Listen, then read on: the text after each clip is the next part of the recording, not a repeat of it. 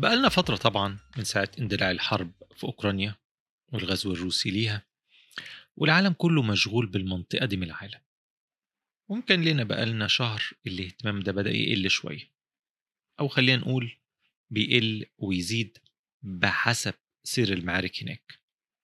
زي المتابعين ما شايفين بقى الحرب والتقدم الروسي أبطأ والموضوع كله منحصر طبعا في المنطقة الشرقية. اللي هي الدومباس ممكن الاهتمام بيزيد كل شوية وأخبار الحرب بتدخل في نطاق اهتمام الساحة العالمية خصوصا بتأثيرها على سلاسل الإمداد الغذائي في العالم. أكتر حاجة طبعا القمح والزيوت نتيجة الحصار البحري اللي فرضاه روسيا على أوكرانيا. العقوبات طبعا عمالة تنزل ترف على روسيا من البداية بس خلاص ما بقيناش نهتم نسمع عنها دلوقتي عشان تأثيرها خلاص قل. واللي بنسمع عنه أكتر هو الدعم العسكري المتواصل من الولايات المتحدة والناتو اقتصاديا وعسكريا لأوكرانيا. وصولا لأننا سمعنا أن الولايات المتحدة الأمريكية هتعمل مخازن ضخمة للغلال على الحدود الأوكرانية عشان يتم عن طريقها تصدير الحبوب الأوكرانية للعالم عشان تخفيف وطأة الأزمة الغذاء العالمية. لكن في ناس بيعتبروا بقى إن الحرب على أوكرانيا والتمرد الروسي على النظام العالمي ما هو إلا بداية أو علامة إنذار وتحذير للولايات المتحدة والغرب إنهم خلاص ما بقوش في عز بتاع زمان خصوصا الولايات المتحدة والعز بتاع التسعينات لما كانت هي القوة الوحيدة اللي بيتعمل لها حساب في كل حتة من العالم. روسيا هي الدولة اللي بمعايير القوة والاقتصاد تعتبر دولة من الدرجة التانية بتتحدى الولايات المتحدة الأمريكية ليه؟ عشان عندها جيش قوي ومصادر وفيرة من الطاقة والمواد الأولية وقادرة تصمد قصاد كل العقوبات اللي العالم الغربي بيفرضوا عليها لكن إذا كان الحال كده مع روسيا أمال هيبقى إزاي مع الصين؟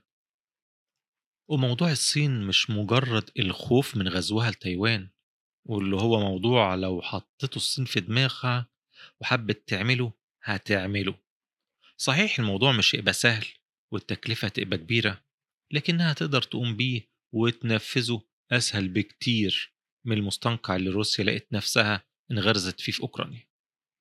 والموضوع مش مجرد قدرة الصين على كده بل رغبتها فيه بل ومش مجرد رغبتها فيه.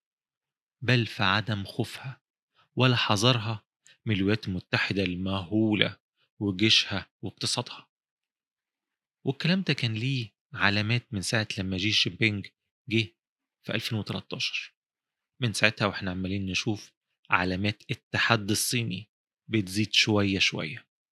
الأول كان اقتصاديا وفي القرارات السياسية الدولية لكن بقينا كمان نشوفه مؤخرا في الكام سنة اللي فاتوا عسكريا كمان في منطقة بحر الصين الجنوبي. كتير بتحصل احتكاكات ما بين الجيش والبحرية والقوات الجوية الصينية وكل الجيوش بتاعت منطقة التحالف في المنطقة وجيران الصين. ياما حصلت احتكاكات ما بين القوات الجوية الصينية وأجهزة الرصد الأسترالية القريبة ومع البحرية الفلبينية والماليزية والأندونيسية. بل لسه كان في حادثة قريبة حصل احتكاك برضو ما بين الطيارات الصينية وطيارات كندية تابعة للأمم المتحدة. الطيارين الصينيين كانوا بيعدوا جنب الطيارات الكندية قريب جدا ويشتموهم ويشاوروا لهم بإيديهم بحركات بذيئة كنوع من التحدي والاستهانة بيهم. طبعا الثقة اللي عند القوات والجنود الصينيين دول ناتج طبعا على إن القوات المسلحة الصينية عددها كبير وأسلحتها والتكنولوجيا بتاعتها المستخدمة فيها بقت متفوقة. وده طبعا إدى نوع من الثقة عند القادة والقوات الصينية. في حين أن وضع الولايات المتحدة الأمريكية في المنطقة شبه ثابت الولايات المتحدة عندها 55 ألف جندي في اليابان و28 ألف في كوريا الجنوبية. ودول طبعا أكتر دولتين في تواجد للولايات المتحدة الأمريكية فيهم في المنطقة. لكن برضو أمريكا عندها آلاف الجنود في قواعد في أستراليا والفلبين وتايلاند وجوام. لكن الوضع ده والتمركز ده شبه ثابت من الخمسينات وكل شوية لما يبقى فيه خطط لتحديث وتنشيط التواجد الأمريكي في المنطقة دي دايما الخطط دي ما بتكملش.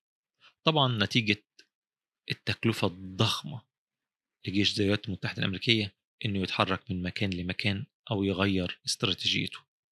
دايما الميزانية ما بتكفيش. وصحيح إن في إجماع في الولايات المتحدة الأمريكية على ضرورة مواجهة الصين والإجماع ده ما بين الديمقراطيين والجمهوريين إلا إنه طبعا بالإضافة للتكلفة الضخمة للقوات الأمريكية والخطط دايما اللي ما بتكملش دايما بيكون في خلاف ما بين الديمقراطيين والجمهوريين في الأولويات يعني نوزع الموارد إزاي وفين.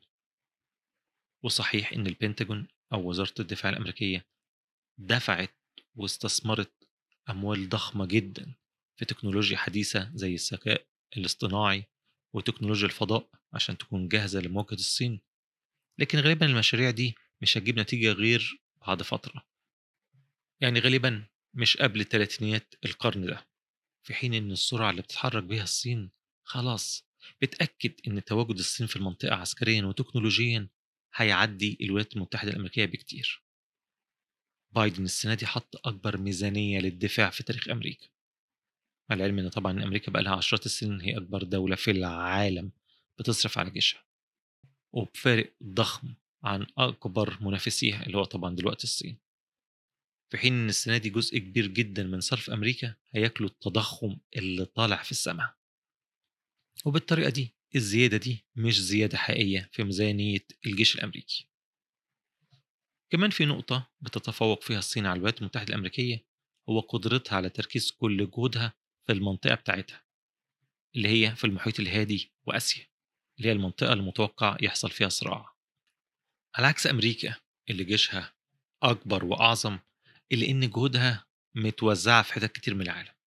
كانت في أفغانستان والشرق الأوسط ولسه في ليها تواجد كبير وطبعا في أوروبا عند حلفائها في الناتو عشان تحميهم وتطمنهم ضد التوغل الروسي. بس حتى من غير ما نحط في الحسبان تمدد الولايات المتحدة الأمريكية وتوزيع قوتها في العالم كله الصين كمان بتلاحقها دلوقتي من ناحية الأرقام. في دراسات بتقول إن الصين عندها أكبر أسطول في العالم دلوقتي وأكبر قوات جوية في آسيا كلها. وعندها كمية من الصواريخ اللي طبعا تقدر توصل للولايات المتحدة الأمريكية عددها ضخم جدا وعمالة بتزود مش بس في العدد بل وفي القدرات النووية بتاعة الصواريخ دي. وكمان الصين بتستثمر في تكنولوجيا حديثة تقدر تخليها تتحدى الولايات المتحدة الأمريكية في أي مواجهة مرتقبة. مش كده وبس زي ما قلنا كمان الصين بدأت تتحدى علانية وده اللي بيخوف إن الصين بقى عندها استعداد إنها تخش مواجهة مع الغرب ومع الولايات المتحدة الأمريكية. طبعا كل التركيز على تايوان عشان دي الهدف الأول في الصين قوميا وعسكريا. لكن برضو الصين بتتمدد وبتفرض نفوذها في بحر الصين الجنوبي زي ما قلنا عشان دي منطقة حيوية اقتصاديا واستراتيجيا للصين. غير إن الصين بتفرض نفسها في آسيا كمان بقى لها قوات بحرية في دول تانية زي كمبوديا وعملت معاهدات أمنية مع جزر السولومون وبتحاول توصل لجزر تانية في المحيط الهادي عشان تمدد سيطرتها. بتوعد الدول الصغيرة دي بمساعدات اقتصادية ضخمة في مقابل إن يقبلها قواعد هناك أو تفوق أمني عن الدول الغربية. الغزو الروسي كمان لأوكرانيا بيكلف الميزانية الأمريكية جامد. يعني كفاية نعرف إن لغاية دلوقتي أمريكا دفعت أكتر من 50 مليار دولار عشان تسند أوكرانيا عسكريا واقتصاديا. وده طبعا بيساهم في ضعف تركيز أمريكا في تقوية جبهتها في المحيط الهادي واللي هو زي ما الأمريكان كلهم عارفين سواء خبراء عسكريين أو استراتيجيين هي المنطقة الأخطر والأهم للولايات المتحدة الأمريكية في المستقبل المنظور والبعيد. مش بس عشان تحمي حلفائها اللي هم اليابان وكوريا الجنوبية بل وكمان عشان توقف التمدد الصيني. اللي بيخلي الحلفاء دول ممكن في يوم من الأيام ينقلبوا وبدل ما يبقوا معاها يبقوا مع الصين. وعشان كده هنلاقي إن أمريكا بدأت تعمل مبادرات وأهمها طبعا الاتفاق الثلاثي الشهير اللي هو أوكس اللي هو ما بين أمريكا وبريطانيا وأستراليا. وده عشان إمداد أستراليا بغواصات نووية باستخدام تكنولوجيا بريطانية. بس برضه الغواصات دي عقبال لما تتعمل ويتم إنتاجها مش قبل برضه عقد الثلاثينات يعني أكتر من عشر سنين جايين. وطبعا عشان يتم زيادة كفاءة التعاون ما بين أمريكا وأستراليا اللي هي الشركة الأهم بعد كوريا الجنوبية واليابان ويمكن كمان أكتر منهم في المستقبل عشان طبعا مشاركة أمريكا لأستراليا في نفس الثقافة الغربية. أمريكا كمان محتاجة إن هي تقلل من حمايتها الأسرار العسكرية. لازم تدي التكنولوجيا بتاعتها للدول دي عشان هما بنفسهم يبدأوا ينتجوا السلاح المتطور. وما يبقوش دايما مستنين أمريكا واقتصاد أمريكا والمصانع الأمريكية عشان تمدهم بالسلاح. في محللين سياسيين كتير وساسة عاوزين ياخدوا الموضوع لأبعد من كده ويدخلوا في التحالف ده وبقوة الهند إن أمريكا تحتوي الهند وتديها سلاح وتكنولوجيا تخليها تقف للصين.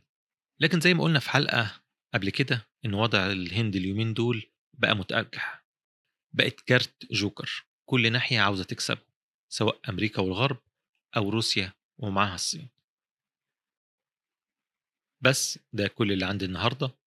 كالعادة أحب أسمع آرائكم ومقترحاتكم. وعاوز أخد رأيكم إن يكون في لقاء شهري أو نص شهري نتقابل فيه على منصة زي كلاب هاوس ممكن نقسم اللقاء ده مثلا لجزئين جزء نتكلم فيه في مواضيع السياسة العالمية أو في موضوع تاريخي وجزء نتكلم فيه عن مثلا الكتب اللي قريناها أو الأفلام أو المسلسلات اللطيفة أو المفيدة اللي شفناها. هعمل استطلاع رأي بسيط كده على منتدى فواصل ثقافية على الفيسبوك يا ريت تدخلوا تشاركوا فيه وتعرفوني آرائكم. شكرا وأشوفكم على خير الحلقة الجاية. مع السلامة.